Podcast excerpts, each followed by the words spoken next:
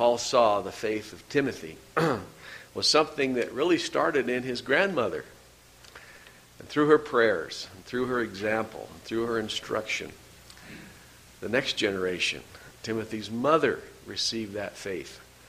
And through another generation of prayer and love and instruction, young Timothy receives the power, the, the, the, the weightiness of a mother and a grandmother who love God and want to point him the right uh, direction.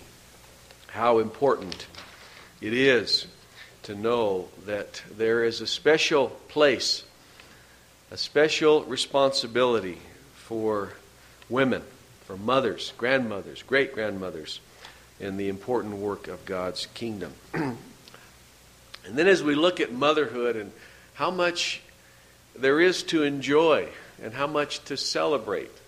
And sometimes it's best understood through the innocent uh, wisdom of children who think about their mothers and ask and answer questions on Mother's Day. Uh, we had some second graders that answered uh, some questions about mother that I thought you might want to hear as we see every generation appreciates the wonder of motherhood. First question to these second graders Why did God make mothers? Here are the answers. Well, she's the only one who knows where the scotch tape is. Think about it. It was the best way to get more people. How did God make mothers? He used dirt just like with the rest of us.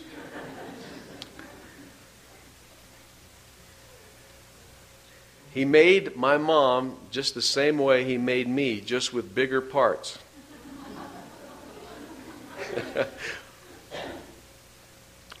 what kind of girl was your mom? My mom has always been my mom and none of the other stuff. I don't know because I wasn't there, but I guess pretty bossy. They say she used to be nice. Why did your mom marry your dad? My dad makes the best spaghetti in the world, and my mom likes to eat. she got too old to do anything else with him. and I like this one. My grandma says Mom didn't have her thinking cap on. and so, the children that tell us so much about uh, this uh, beautiful and special uh, office in the home, in the church, in the kingdom of God. We have two mothers this morning that are going to come and share with us. I, I, I want to call them veteran moms because I've known both of them many years and watched their wisdom in uh, mothering. And we've asked them just to come and share what's on their heart today as we reflect on Mother's Day. Uh, Bobby Swain is going to come first, and then uh, Ginger. Hope you can. Can you hear me? Okay. Um, today we honor mothers. My mother was a precious gift to me and my two sisters. She was loving, encouraging, had a great sense of humor, and she loved the Lord. But not all of us are mothers. Perhaps we have chosen not to have children for different reasons. Perhaps there are health problems, or perhaps there is no reason. Many have not had a child for reasons that God only knows.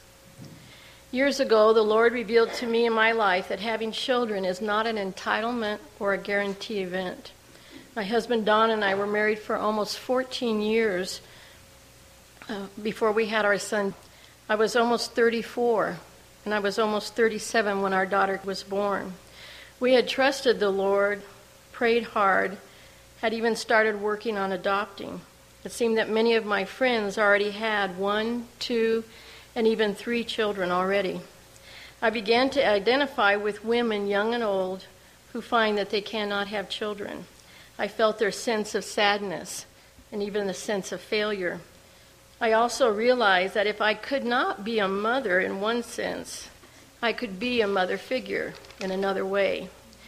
I began to see that there were many mothers, all around us school teachers, women in the church and in our neighborhood, aunts and cousins, women who could encourage, counsel, give a hug, volunteer time and energy for children, even when they had no children of their own. God gives us all a mother.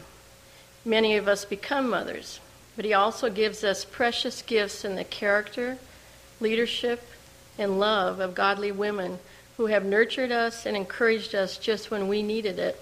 We honor those mother figures who help us along our way, these precious gifts from God. A year before Daniel was born, I had asked God on a Sunday morning for some indication or revelation about Don and I. Were we ever going to have children?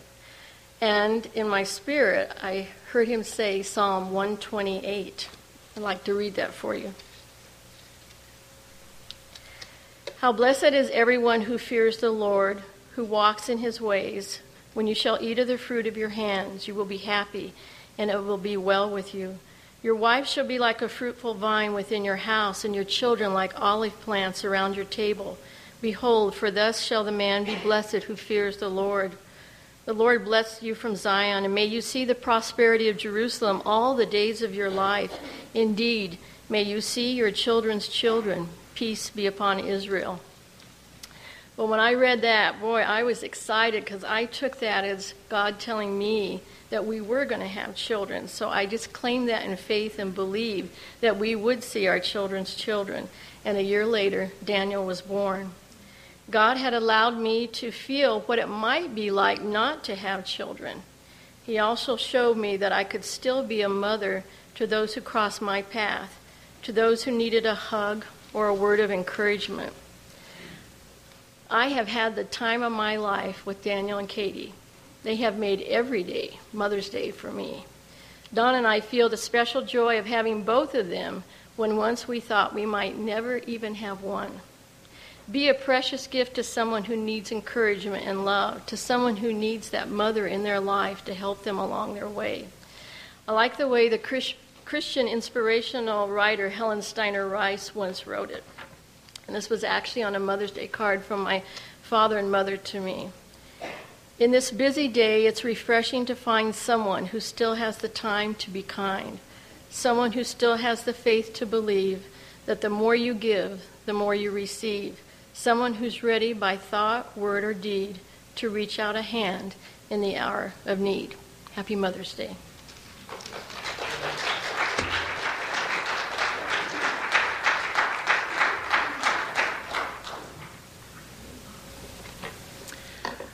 Happy Mother's Day. What a, what a joy to be a mother or a spiritual mother, um, just to um, have that privilege of, of being a mom this morning. I'd like to talk to you about living stones. Living stones. And there are two scriptures which we'll look up in just a while. Well, let's go ahead and we can put a marker or our bulletin in those. The first one that talks about a living stone or the most precious stone, which is the cornerstone, that's Jesus, is found over in Isaiah 28 16. If you want to just put a marker in that, it's about in the middle of the Old Testament. Isaiah 28 16. And then if you'll put a, another marker in a New Testament passage, which talks about living stones that you and I are, is in 1 Peter 2, verses 4 through 8. 1 Peter 2, verses 4 through 8. so, living stones. And each one of us, we're a living stone, if you can imagine yourself. All the moms, all the women, the men, and the young people in the church family today, you are a living stone. That's what Jesus says about you in our uh, in our family, I think we all have certain family traditions. We like to collect rocks and shells, things like that. So whenever we go on a family vacation, we would pick up some rocks here and there and bring them home. And I can remember one Mother's Day many years ago when our children would collect rocks and paint them.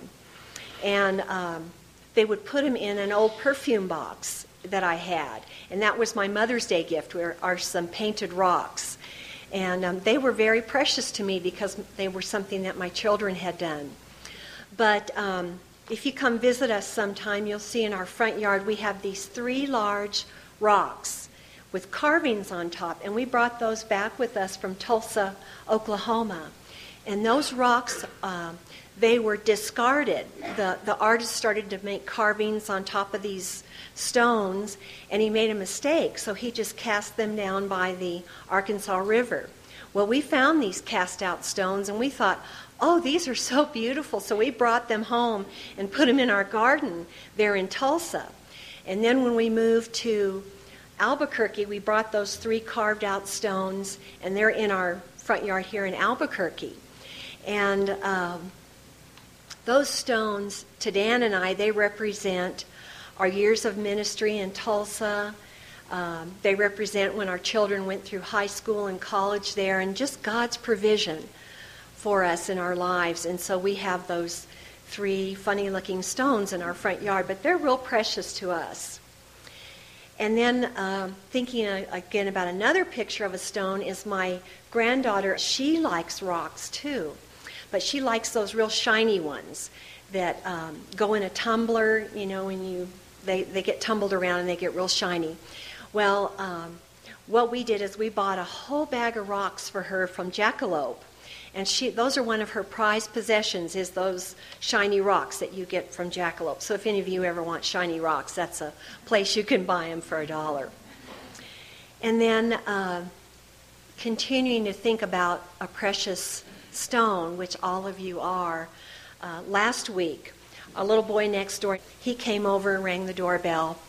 And he said, Miss Ginger, I have something I want to give you, and it's real, real beautiful and real special. I said, Well, what is it? And he held out his hand, and there was this cracked rock in his hand. But where the crack was, if you hold it up to the sunlight, it was shiny because you could see the, the quartz part in it. And I thought, well, isn't that sweet that he would bring me a rock? Um, and I still have that rock, it's in my purse, but that was something special. Uh, let's go ahead and look at these two passages, and I'll talk just a little bit more about living stones. Uh, first, let's look at this Isaiah passage, Isaiah 28:16. And if you'll just follow along in your Bible, it says, So this is what the sovereign Lord says. See, I lay a stone in Zion, a tested stone, a precious cornerstone for a sure foundation. The one who trusts will never be dismayed. And this uh, stone that he's talking about, first of all, here is Jesus. If you build anything, you need to have that sure foundation, that precious cornerstone. Uh, the cornerstone was the major structural part of an ancient building. And that's why uh, the prophet talks to us about this precious cornerstone that is Jesus.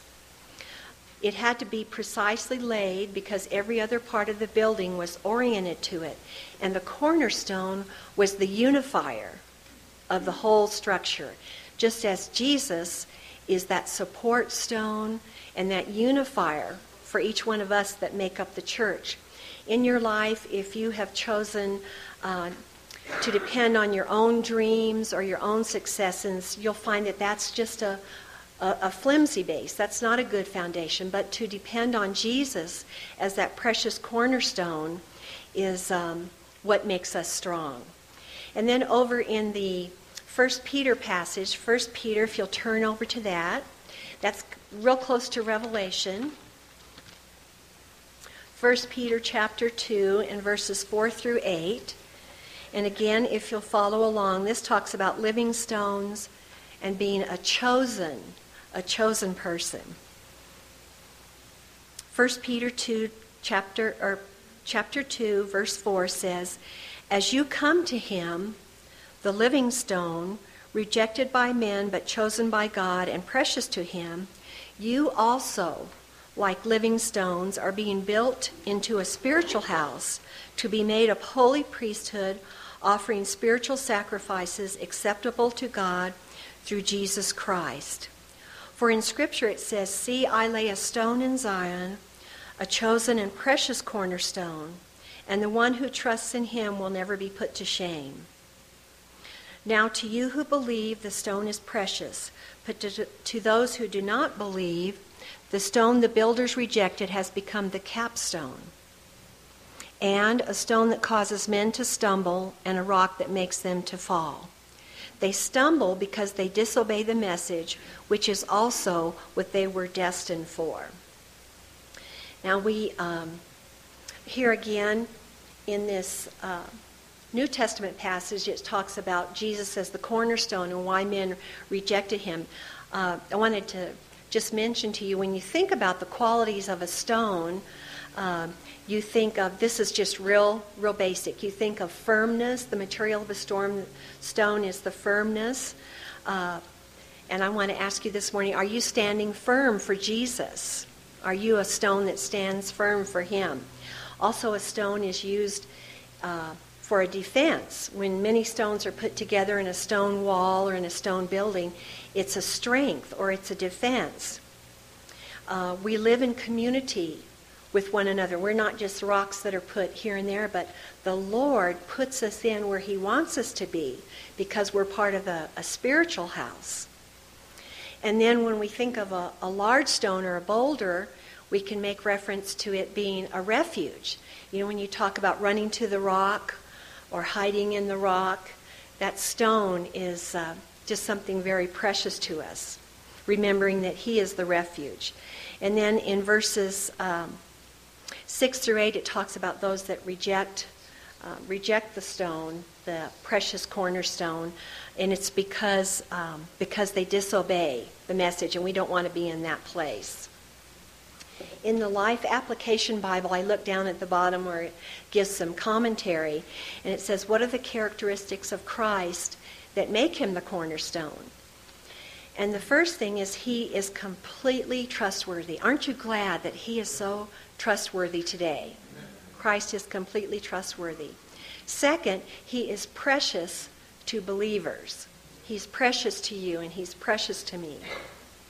And the third characteristic of Christ, though rejected by some, he's the most important part of the church, and he's the one that gives meaning to our lives.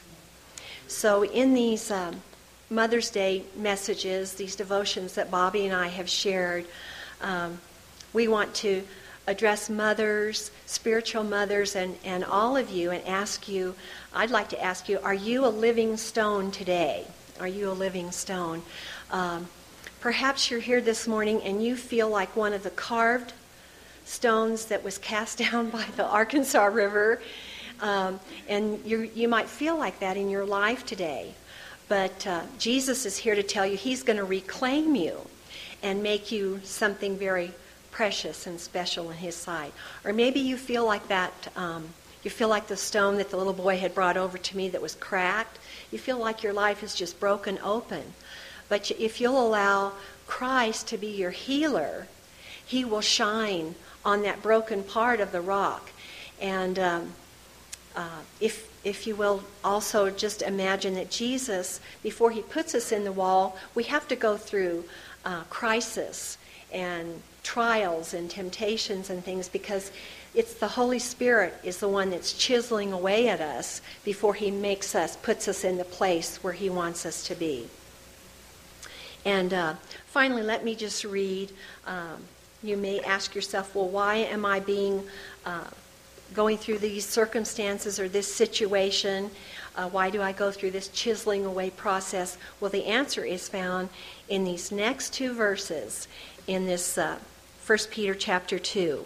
In verses 9 and 10, it says, and this is what uh, I want you to take with you this morning and be encouraged, is that you are a chosen people, a royal priesthood, a holy nation, a people belonging to God, that you may declare the promises of Him who called you out of darkness into His wonderful light.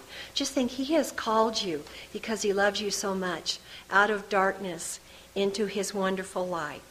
Once you were not a people, but now you are a people of God. Once you weren't a living stone, but now you are a living stone because of his love and his mercy. Once you had not received mercy, but now you have received mercy. And um, just remember, you, as Bobby spoke this morning in, in such a wonderful way. You are a precious gift, each one of you. All of you, grandmothers, great grandmothers, moms, and um, each one of you this morning as a member of his church and his family. You're a precious gift. And remember, you're a stone that Jesus, also a stone that Jesus is chiseling away and working at.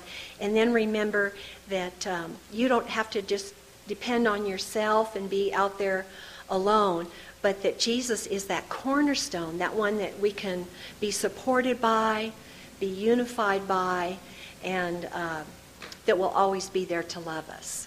So thank you so much for letting me share.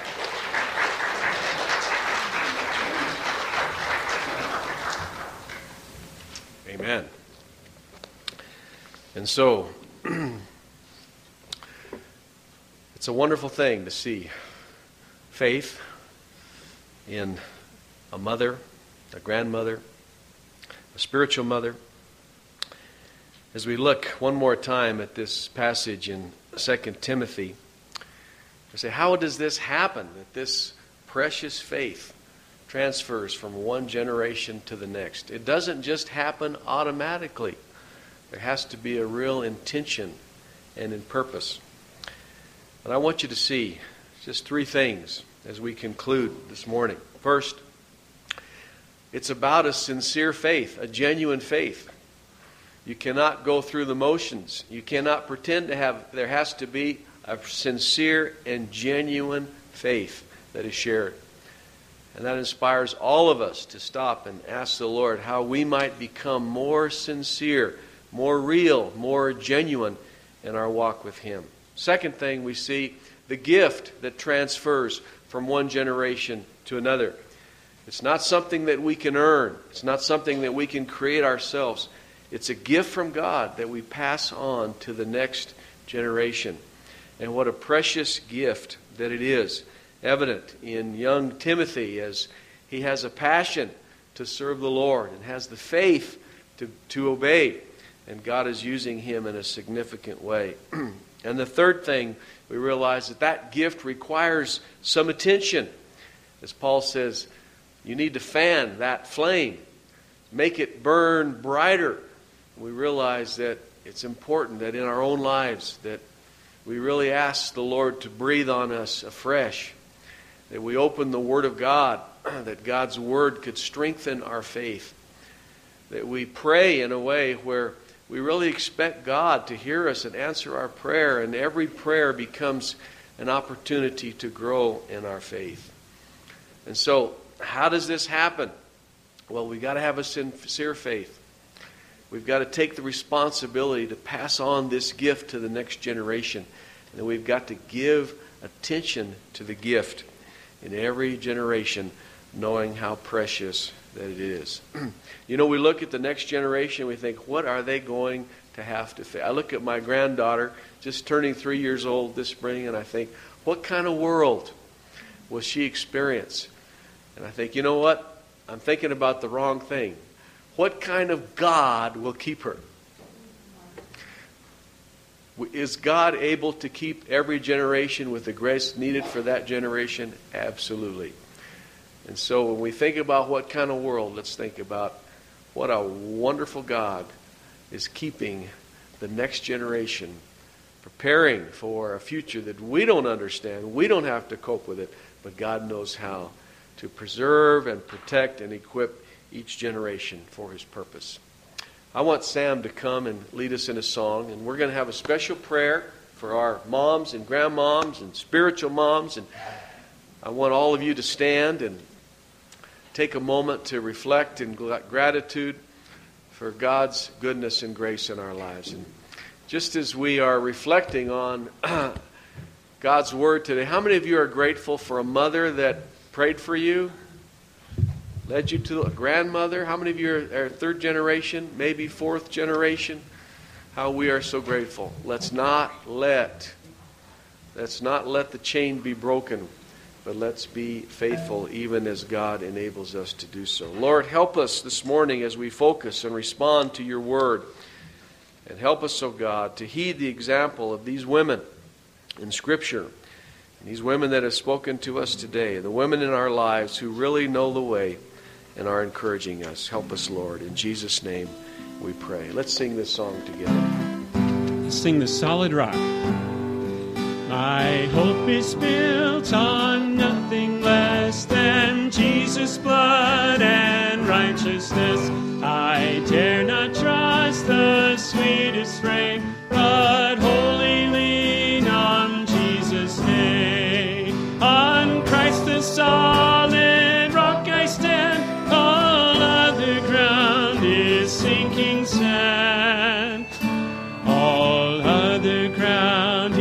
sinking sand. And are there any great grandmothers here this morning? Would you lead the way and come down? And if you need help, come. And then the grandmothers come behind the great grandmothers, but let's give time for the great grandmothers to come forward. Great, great, and great. Well, they're all great. so we're grateful for them. And then uh, if you'd like to kneel down or just stand here, just gather around. That'd be we're going to have a special prayer for you. So the great great great grandmothers, the great grandmothers, the grandmothers, and then let's have the mothers come on in behind and find your place. And then if you haven't had any children, but you really know God's put it in your heart to be a spiritual mother in the body of Christ, come down and join these mothers, and we want to honor them, and uh, we want to have a special prayer for them. And let's make room just together in those that are in the aisle there, and uh, let's slip through. Thank you. Yeah, okay. We can make a path here. And I want all of the, the husbands and dads and grandfathers and everyone to join us in this uh, special prayer for them. Sing another verse. Sam. His oath, his covenant, his blood support me